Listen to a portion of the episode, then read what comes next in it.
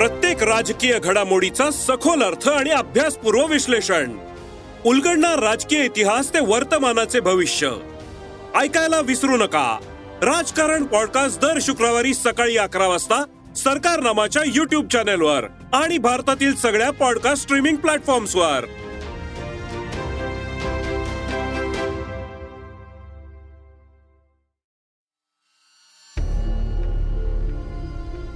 नमस्कार.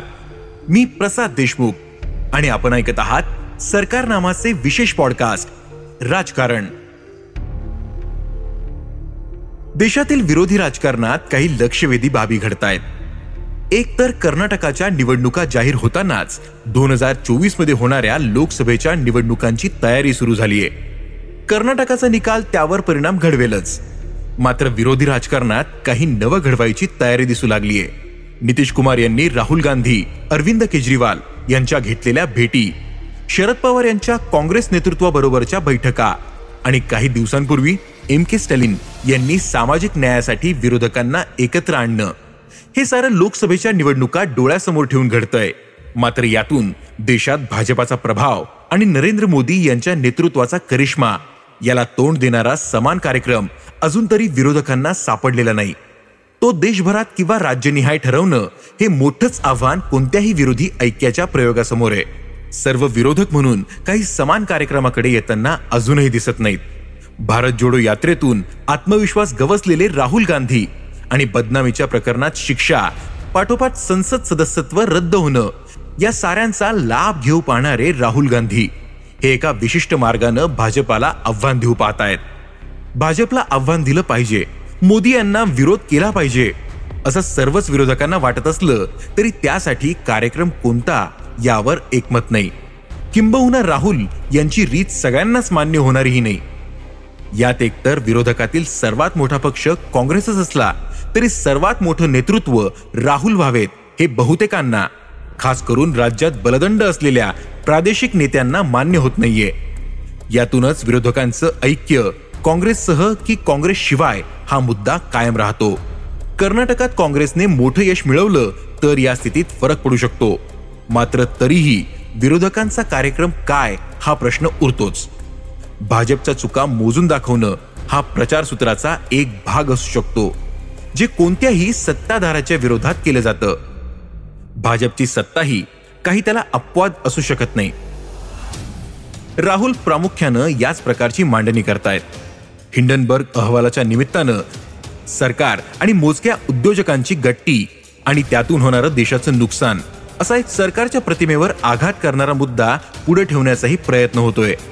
सरकारच्या अमृतकालच्या जाहिरातबाजीला उत्तर देताना राहुल मित्रकाल अशी शब्दयोजना करतायत. आणि हेच उद्योजक आणि सरकारचे संबंध अधोरेखित करतं. त्याविषयी संशय तयार करण्यासाठी लोकसभेची निवडणूक जवळ येईल तसं एका बाजूला राहुल आणि दुसरीकडे अरविंद केजरीवाल हे सरकारवर आणि पंतप्रधानांवर वेगवेगळ्या निमित्ताने टीकेचा भडीमार करतायत. मात्र सरकारवरचे आरोप हा सार्वत्रिक निवडणुकीत विरोधकांसाठी एक आधार असू शकतो.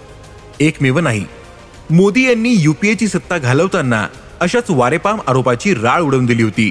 एका पाठोपाठ एक अशा घोटाळ्यांच्या आरोपांनी त्या सरकारची प्रतिमा डागाळली.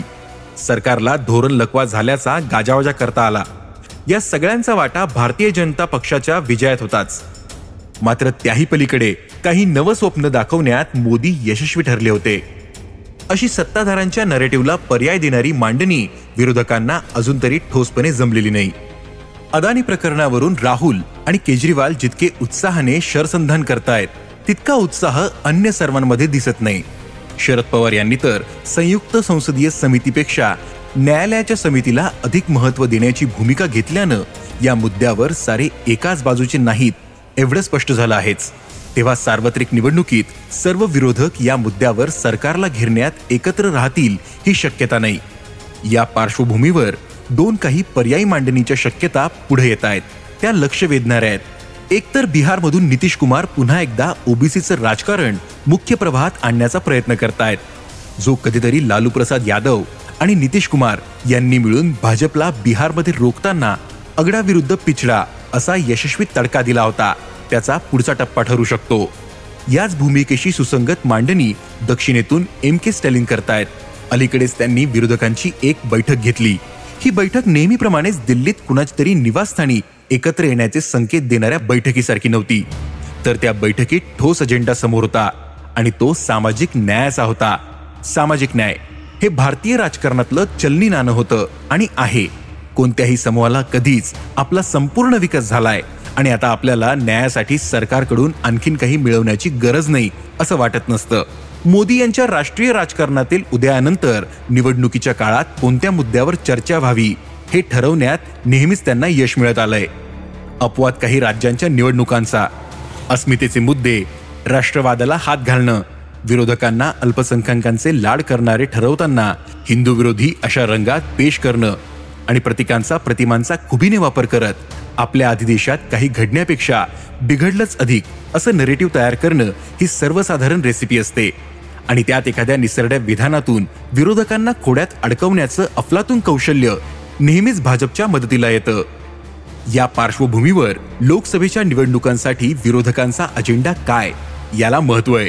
त्याचं कारण मागची आठ नऊ वर्ष भाजपची वाटचाल स्पष्ट आहे. त्यातील चढउतारही समोर आहेत. या सारांच्या प्रचार विवाद बहुसंख्यांचा तारणहार भाजपचे. हे ठसवणं सर्वाधिक लाभाचं ठरतंय. त्याला तोंड देताना मवाळ हिंदुत्वाच्या आवृत्त्या चालवून विरोधकांनी पाहिलं. त्याला एका मर्यादेपलीकडे यश मिळत नाही. भाजपच्या नेरेटिव्हला पूर्णतः विरोध करण्यातून लाभाऐवजी तोटाच होण्याचा धोका असतो. या कोंडीतून सुटण्याचा मार्ग म्हणून कदाचित पुन्हा एकदा देशातील मध्यवर्तीय राजकीय प्रवाहाला सामाजिक न्यायाच्या मुद्द्यावर व्यक्त व्हायला भाग पाडण्याची रणनीती विरोधकातील किमान काही पक्षनेते आखताना दिसत आहेत त्यात त्यांना यश आलं तर भाजपाच्या बहुसंख्याकवादी असल्याचं दाखवण्याच्या अजेंड्याला शह देता येऊ शकतो. बिहारमधून पुढे येणारी जातगणनेची मागणी किंवा स्टॅलिन यांच्या बैठकीतील सूर याच प्रकारचा आहे. सामाजिक न्यायाचा मुद्दा पुढे करून राजकीय मांडणीची सुरुवात अनेक दशकं केली जाते. त्याला राजकीयदृष्ट्या यश मिळायला लागलं. ते मंडल आयोगाच्या अंमलबजावणीनंतर आणि त्यातून पुढे आलेल्या ओबीसी नेत्यांच्या यशानंतर. या यशाला अधिक व्यापक स्वरूप आणि कार्यक्रम देण्यात मात्र या नेत्यांना तितकं यश आलं नाही. मुलायम सिंह यादव लालू प्रसाद यादव शरद यादव नितीश कुमार आदींच्या राजकारणात हे सूत्र दिसेल. या राजकीय प्रवाहाचा एक परिणाम काँग्रेस उत्तर भारतातून बव्हंश वळचणीला पडत गेली. एकेका प्रादेशिक पक्षानं राज्याच्या राजकारणात बस्तान बसवल्यानंतर काँग्रेसचं अवकाश आक्रसलं आणि स्पर्धेत भाजप पुढे आला. भाजपला हे यश ठोस करायचं तर जातगठ्ठ्याच्या राजकारणाची अनिवार्यता मान्य करूनही बहुसंख्यांकवादी राजकारण आणि अस्मिताभोवती फिरणारं अन्य वर्जकतेचं राजकारण करणं हाच मार्ग होता. मुद्दा ते वैविध्यानं भरलेल्या देशात किती यशस्वी होईल इतकाच होता. तर त्यासाठी हळूहळू पण निश्चितपणे पावलं पडत होती. सन दोन हजार चौदाच्या निकालात अन्य अनेक घटकांसोबत जातीपलीकडे धर्माधारित मतपेढी बांधण्यातलं यश हा एक मोठा घटक होता. मतविभागणीचा आधार अल्पसंख्य बहुसंख्य असं होणं हे सुमारे तीन दशकं स्थिरावलेल्या सामाजिक न्यायाच्या नावावर चालणाऱ्या राजकारणाला छेद देणारं होतं. याचा अधिक स्पष्ट परिणाम अलीकडे दिसू लागलाय. भाजपची प्रचाराची दिशा जवळपास स्पष्ट आहे. कर्नाटकाच्या निवडणुकीतही ध्रुवीकरणाचे खेळ लावण्याचा प्रयत्न सुरूच आहेत. या प्रयत्नांना शह देताना प्रादेशिक अस्मितेचे मुद्दे आणि सामाजिक न्यायाची भाषा कदाचित उपयुक्त ठरेल असं वाटणारा मोठा वर्ग विरोधकात आहे. प्रदेशनिहाय अस्मिता स्थळांना गोंजारण्याचा प्रयत्न भाजपही करतोच. मात्र केंद्रात स्थिर झालेल्या सत्ताधाऱ्यांवर तोच खेळ उलटवता येऊ शकतो. जसा पश्चिम बंगालमध्ये ममता बॅनर्जींनी तो उमटवला. आता कर्नाटकातही अमूल या मूळच्या गुजरातच्या आणि नंदिनी या कर्नाटकाच्या दुधाच्या ब्रँडमधील स्पर्धा आणि त्यावरून राजकारण तापवण्याचं भाजप विरोधकांचा प्रयत्न हा याच वाटेवरून जाण्याचा प्रयत्न आहे. दक्षिण भारतातील हा अस्मितेचा खेळ भाजप समोर आव्हान आणू शकतो. याचं कारण या अस्मिता बभांश भाषेवरील आधारित आणि प्रादेशिक आहेत आणि तिथे उत्तरेचं प्रामुख्यानं बस्तान असलेल्या भाजपला दक्षिणेतील स्थानिक पक्ष कडवे आव्हान देऊ शकतात. आता उत्तरेत यशाची कमाल मर्यादा गाठल्यानंतर भाजपला काही प्रमाणात पूर्व आणि दक्षिणेत नवा आधार शोधावा लागेल. आणि तिथं भाजप जी सांस्कृतिक प्रतीकं वापरतो त्यांना छेद देणारी मांडणी करता येणं शक्य असतं. अगदी दह्याला दही म्हणायला दक्षिण भारतातील राज्य नकार देतात आणि तिथं माघार घ्यावी लागते हे अलीकडचं उदाहरण. हिंदीच्या प्रचाराचा कोणताही प्रयत्न हाणून पाडला जातो. तामिळनाडूतील नाडू हे देश या अर्थाचं असल्यानं बदलावं असं सुचवणारे राज्यपाल प्रचंड टीकेचे धनी ठरतात. हे दक्षिणी अस्मितेचं वळण भाजपला अडचणीचं आहे. त्यात सामाजिक न्यायाची जोड दिल्यास भाजपची कोंडी होऊ शकते. हे सूत्र दक्षिणेतून पुढे आणलं जातंय. स्टॅलिन यांनी घेतलेली विरोधी नेत्यांची बैठक हा याच प्रयत्नांचा भाग होता. या बैठकीला Ashok Gehlot Hemant Soren Tejashwi Yadav Akhilesh Yadav Farooq Abdullah Derek O'Brien D Raja Sitaram Yechury आणि संजय सिंह अशा नेत्यांनी हजेरी लावली. ती याच प्रयत्नांचा गांभीर्य दाखवणारी आहे. एकोणीस पक्षांचे नेते या बैठकीत सहभागी झाले होते. आणि बहुतांशी सामाजिक न्याय या मुद्द्यावर भर दिला होता. अर्थातच हे प्रकरण आरक्षणाशी संबंधित आहे. केंद्रातील सरकारला कोणताही नवा आरक्षणवाद नकोच असेल. या प्रकारच्या मागण्यातून वाट काढणं हा आर्थिकदृष्ट्या मागासांसाठी दहा टक्के आरक्षण देण्यामागचा एक उद्देश होता. इतर मागास समूहांच्या आरक्षणाचं वाटप फेरवाटप यातून जी स्थिती तयार झालीये त्यातून वाट काढायची तर नव्यानं जातीनिहाय लोकसंख्येचं प्रमाण समोर यावं लागेल. यासाठी जनगणनेत जात नोंदवण्याची तरतूद करावी लागेल. आणि अशी जात नोंदणी म्हणजेच पुन्हा जातीनिहाय हितसंबंध आणि त्याभोवतीच्या मतगट्ट्यांना बळ देणारं प्रकरण ठरू शकतं. जे भाजपच्या सध्याच्या व्यूहरचनेत बसणार नाही. किंबहुना भाजपला ज्या प्रकारची मतविभागणी व्हावी असं वाटत असेल त्याला छेद देणारी विभागणी जातगणनेच्या निमित्तानं ओबीसीच्या एकत्रीकरणातून होऊ शकते. यासाठीचं आर्थिक मागासांचं आरक्षण गरिबांसाठी असेल तर त्यातून ओबीसींना आणि मागासांना का वगळता असा सवाल विचारला जातोय. सोबतच ओबीसीच्या स्वतंत्र गणनेचा मुद्दाही तापवला जातोय. हे मुद्दे भाजपसाठी अडचणीचे आहेत. ओबीसी जातीची स्वतंत्र नोंद जनगणनेत करण्याची सरकारची तयारी नाही. भाजपला जात समीकरणाचं वावडं अजिबात नाही.